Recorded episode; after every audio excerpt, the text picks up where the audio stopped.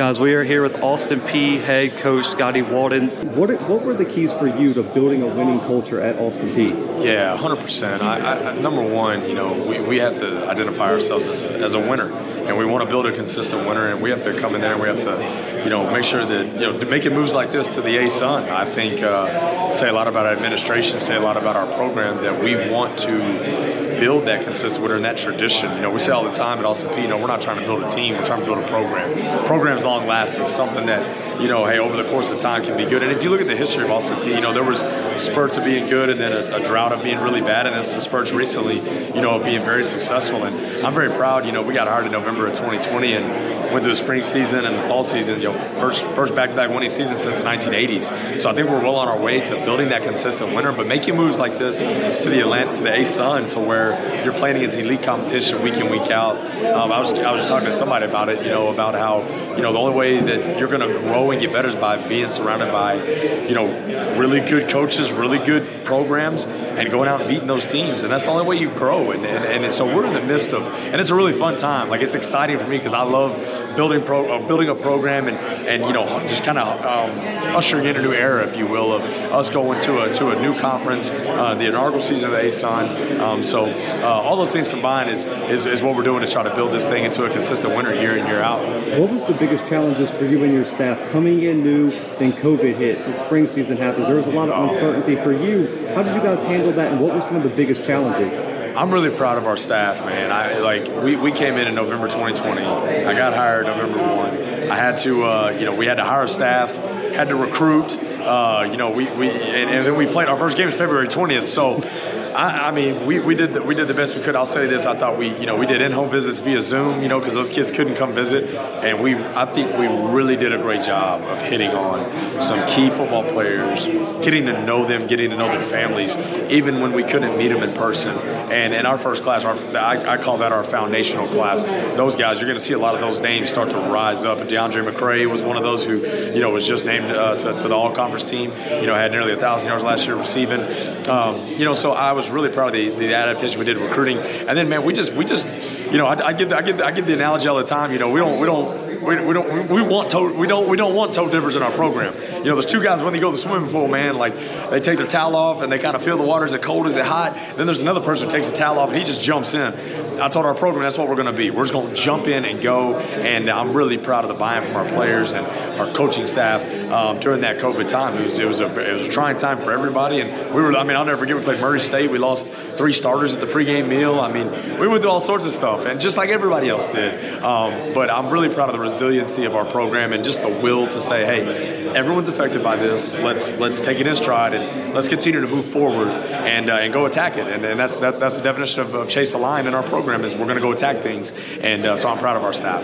And how are you and your staff going to? The transfer portal has become a huge deal for teams to manage, especially roster management. How do you and your staff plan to recruit out of the transfer portal, but also not lose those relationships on the high school recruiting trail? It's a phenomenal question, and, and it goes back to adaptation. You know, you have to adapt to to the new, um, you know, the new the new rules and it's going to be a yearly process. But I'm, you know, I'm old school man at heart. Like I like, we're going to recruit high school football players from winning programs. That's that's always going to be the foundation because I don't believe that you can build a culture, you know, when you have an influx of guys from this school, that school, this school. Now, not to say that I'm anti-transfer portal because I'm not at all. I, I truly believe in it. I think you have to utilize it. It's there. You have to utilize it because you know the, the, the coolest part about it is you can get back. And I know at FCS we have 63 to spread to 85, right? The number we want to work off is 85. We want to play with the 85 quality scholarship players, and now more than ever, we can we can get those, you know, guys at any time of year. I mean, heck, we did an official visit, you know, as early as two weeks ago, you know, and so we can get that. But to answer your question, we're going to be number one high school football players from our region because I believe that the, the, those are the people you win with that build your culture. And then when we have holes we need to fill, we're going to get in the portal and we're going to bring those uh, bring those guys in. You know, I think we were 26 and 20 this year. I think we brought in 26 freshmen and 20 transfers, you know, into our program. And so, you know, we're going to be pretty balanced with that approach depending on what our needs uh, become. But uh, we're always going to start with the foundation, and that's building it the right way uh, with, with with high culture guys, winning programs, and then going out to, to other great programs and identifying. I think the key is you have to, to when you go in the portal, we, we, are very extensive and thorough with the people that we recruit out of the portal um, and, and, doing our research. And, and, then I think and I think that combination, the, the answer is balance uh, rather than being too lopsided one way or the other. One of the biggest storylines around the program, QB Draylen Ellis enters the transfer portal. You guys yeah. are going to have a new starting quarterback.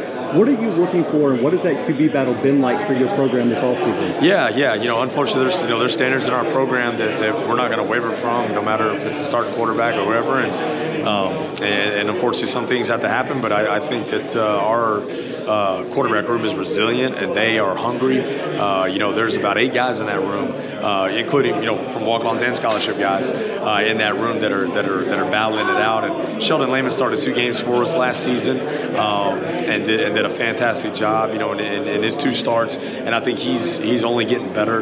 Um, you know, he's done a great job. Bryce Robinson, a local product of Clarksville Academy, and then uh, Nealon Jean, who was a young man we signed out of Baylor uh, High School there in Chattanooga. Those three guys really, and we brought in a transfer named Mike DiLiello from Middle Tennessee.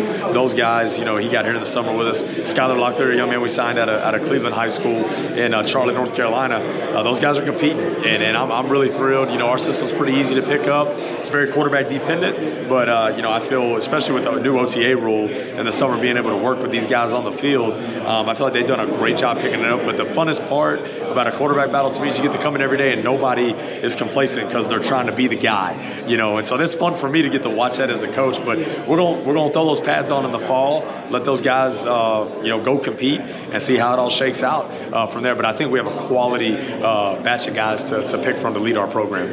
And the final question, Coach, you've yeah. seen this team throughout spring practices, summer workouts. Who are some guys that we might not know as the media that we should watch out for as breakout guys for your team? Yeah, I think I think two of them are here today. Trey Goodman, a wide receiver from Norcross High School in Georgia, um, has just really stepped up. You know, he he, he caught a, a big time pass against Ole Miss for us on a critical first, uh, first down late in the game, um, and uh, and he caught a touchdown pass against Morehead State, and uh, has had some had some key you know a couple key grabs last year in his redshirt freshman year, um, and then Cam Ruffin, who you know was a transfer from Ole Miss when I inherited the program, he was here, and I think man he has flashed and been he's becoming a staple in our defense and as a leader. I've really been impressed with his growth and maturity, and then other guys that you know have really stepped up that I'm really proud and excited about are guys like Sam Howard at linebacker. Sam was a walk on when we got here, and we've put him on scholarship since then. And he is just, and it's not not because we gave it to him, because that dude earned it, and he is he's really proven himself day in day out. A guy named Josh Rudolph, is nearly a four star recruit